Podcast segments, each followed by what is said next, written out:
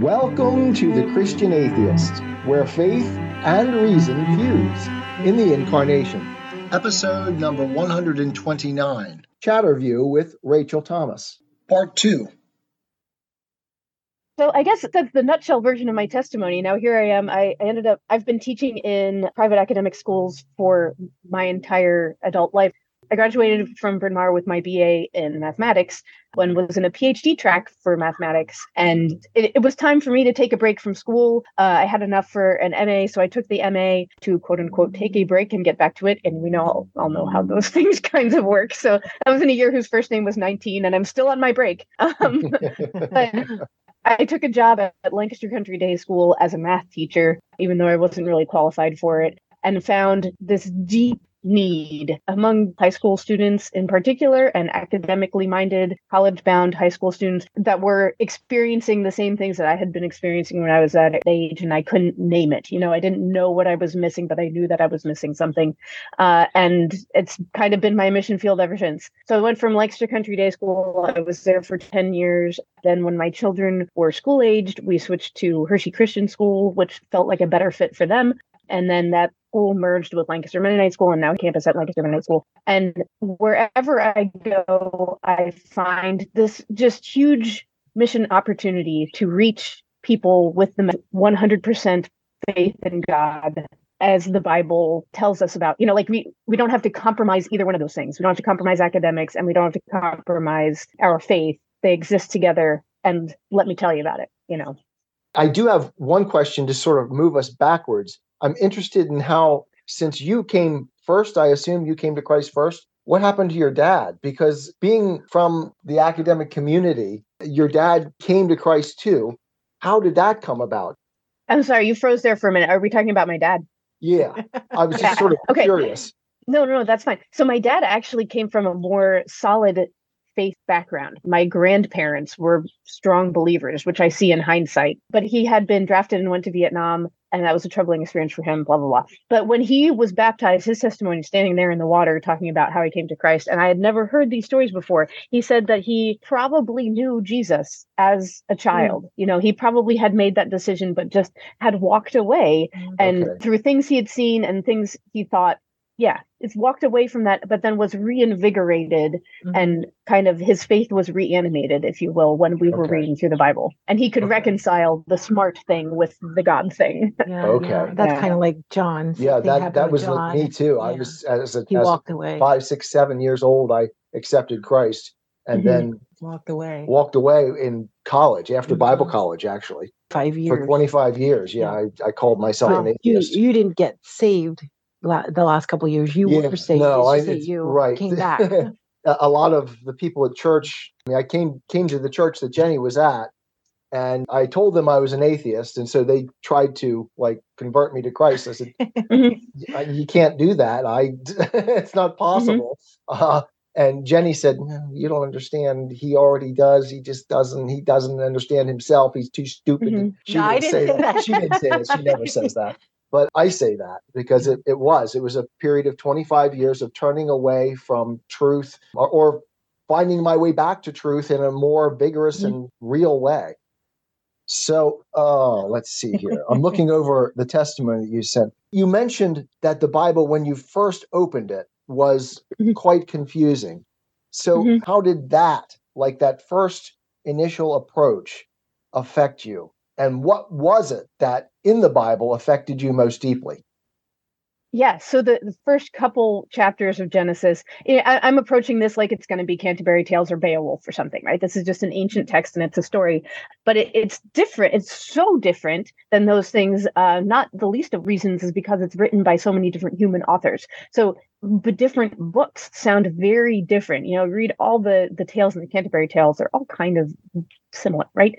It's all mm-hmm. the same guy, just different stories. And or even the old like the Iliad and the Odyssey and all of those things, they're so so similar. Even though we're different, written by different human authors, they had very similar themes. But even Genesis, Exodus, and numbers for example like they read very differently they have different emphases uh, throw Job in there and you got a whole other it it surprised me with how different everything was, uh, where I couldn't just say, all right, I've understood this first chapter, of this first book. Now it's going to be the same thing with different characters.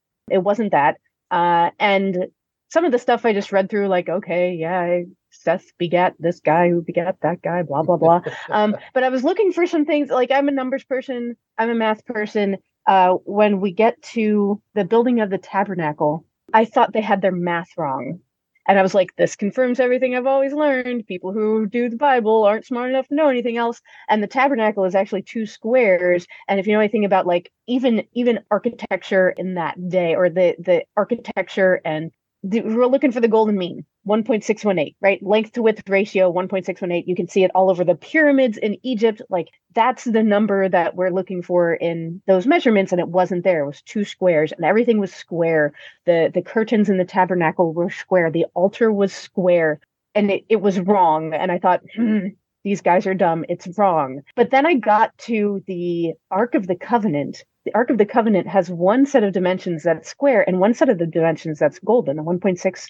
And I thought, oh, well, that's interesting because maybe maybe they did know about the golden mean. You know, like why would if they ever, if everything was just they were making it squares because that was simple, and that was easy to understand, then why would they have put the 1.618 in there? Why was that one five by three or whatever the dimensions were? Uh, and then I went back and I looked at some other things, and the the altar is actually square in one dimension and golden in another dimension and the temple is actually two squares. So now I'm looking for numbers, right? So now I go back and I look at some more numbers and I find this fun pattern that a lot of people don't point out because who cares about them? the, those parts of the Bible are the ones that everybody reads through and is like, yeah, and then there's some numbers. and then then we get to another story and then this guy goes on this quest. Okay. But the divine things are all square. Where God is are squares. And even the altar and the Ark of the Covenant, like one of those dimensions is square. And then where human things are, the dimensions are golden or it's Fibonacci numbers. And and that's what I understand right here in this earth. Uh, yeah. All of the numbers are Fibonacci number, all the ratios you can't if you're not looking at the video, you don't see me curling my fist there, but right, like my fist curls up because the ratio of the lengths of my finger are in golden ratios and that's why mm. things work the way trees branch or the way flowers petal or whatever like things work in this world because they have those numbers but the god numbers the divine things weren't those they were square that is interesting it's so yeah. interesting that's right amazing. oh and i could go if you had forever you, i could talk about it forever do you have places to go to read about it articles and research and I, d- I don't, other than things That's that I've that written. Be... That, okay, yeah, I would love to read what you have then. No idea how deep it yeah. goes because the um. I here, think I do know how deep because I'm learning all. Oh, yeah, right. okay, and then this.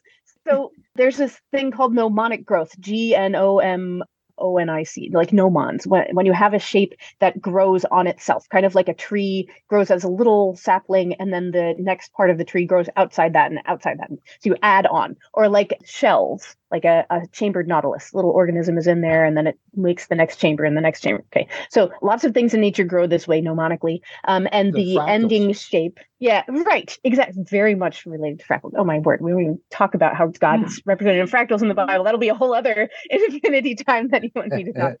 So when it, when something grows gnomonically, the ending shape has to be similar, like mathematically similar, the same ratios to the original shape. So some shapes it's hard for me, for me to explain without drawing it. Some shapes, like a triangle, I could add another triangle onto the side and it would like tilt and it would be similar to itself, right? By adding, mm-hmm. or a rectangle. If I have a rectangle like this, I can add a bigger rectangle down here and make the whole big thing similar to the original it turns out, and this is a very well-known fact in mathematics, that the that golden ratio, that 1.618, 1 plus the square root of 5 over 2, this number that's all over human-made things and natural things in this world. This number is everywhere. The dimensions of that rectangle, they are the rectangle whose gnomonic complement, mm-hmm. like the thing that you add to it to make it similar to itself, the part that's missing is a square Okay. Okay. so, right. So things in this world, this number, this 1.618, which is like this mysterious, why is it everywhere? I don't know. Yeah, I'll yeah, tell exactly. you why it's everywhere. Right. It's it's everywhere because the it's the shape, it's the number, the dimension, the ratio that is missing its square part. Yeah. So the heavens declare the glory of God. Yeah or you know like that no man is without excuse it's not just well the heavens are big so god is big and Mhm. everything no that or like who has measured the earth asks Job not just like how big it is but the actual measurement Yeah. this number that controls everything from the trees that i see to the way my bones come together to Mhm. literally my dna the length to width ratio of one cycle of your dna is 1.618 so down to our very core this number that controls us Yeah. is the number that is showing it's completed by something square. Right. And it's in it's in there. It's every it's in It's, God's it's word. in there. Yep. Yeah. And that square is the Lord. That square mm-hmm. is God. All of the mm-hmm. divine things were square. The if you read in Revelation, the New Jerusalem, everything's square. The city is laid out like a square, right? the temple squares. The altar part square, part human. The ark of the covenant part square, part human. Again, like mind blowing. These things are Well, illustrating for us. It's in scripture, and it's, And I it's mean- in I scripture, mean, and it's the scripture itself is yeah. God part human because the Yep. human authors. And, yeah, it's it's fantastic. Wow. Yeah. hmm Did you know that there's exactly one number that is both Fibonacci and square? Hmm. It's 144. We were just It's reading twelve about Yeah, we're just we're just running through Revelation right Yeah. now. It doesn't surprise me in the least. When that that was one of the things that really got me. That I was like, oh my gosh, there's only one number that's both, and it's 12 squared. Okay, okay. And I'm thinking So- for him who has wisdom to understand, God invites, yeah, God invites us to understand, you know, and it's a number. Let him calculate the number Yeah, the- man. Yeah, Yeah, yeah. that's, that's Mhm. interesting. That's amazing. You're talking. I mean, Jenny is uh, of the two of us the mathematician. So you're Okay. speaking more her language than mine. Not that, not like you are.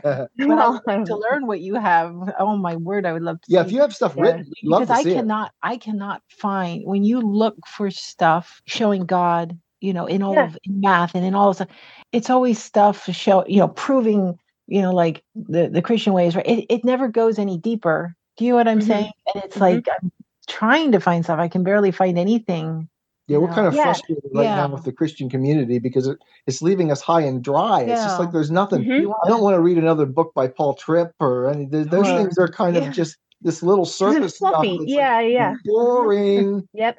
And and when Um, you find somebody, so a, a lot of I love Benoit Mandelbrot. He was um, a mathematician from Poland in uh, mid of the 20th century, right? He's no longer living. He died about 10 years ago. Uh, but the Mandelbrot set, if you're familiar Yeah. with fractals, like that was named after him. He's the guy who actually came up with the, the word fractal. A lot of his early research was about the placement of the stars in the universe and the Hmm. pattern that they followed. And Yeah, I wanted to ask you this. unsurprisingly, and like that's another rabbit trail you can go down. All the scriptures about stars and how they line up with Mandelbrot's research about like the actual placement of the star. It's not random. They're not randomly put up there. And a lot of what his research said basically confirms that God placed the stars there in this fractal pattern that we see elsewhere. Ma- it's the same as like the Cantor sets all over the place in mathematics. You can't find that research. If you look up Mandelbrot's star research, you see one word that he said and then 10 other people who took that one word that he said and use it to talk about the big bang or something but you Yeah. you can't find it which is super Yeah. frustrating And I'm not talking about just from the, you know the other atheist side. I'm talking about even from the Christian side. It seems like Mhm. we have so much that we can like what you're what you're what you found and Mhm. and it's not out there i'm trying to find it i just can't find anything Yeah, have have we, as a church, like decided to abandon the intellect? I, I don't know. oh man It's, yeah it's frustrating. Mhm. it's frustrating I- and I'm I, we're not the only ones that feel it. I have another friend that I talk to too that is like, uh, where do I find a church that I can actually be fed instead Yeah. of just you know sitting each Sunday in the church pew and getting a salvation message? I'm not that that's not important, yeah but it's like right I want something more. Mhm. Yeah. no i feel you 100% I am a Christian, with the searching and skeptical mind of an atheist. I don't want to believe anything that isn't true. I know both sides of the looking glass, and I know them with open eyes. I choose Christ's side. I invite you to join me from wherever you stand before the looking glass. That's this week's episode. Thanks for listening. And remember, you can have your religious cake and eat it too. You can have reason respect for science, a 21st century worldview, and be a Christian.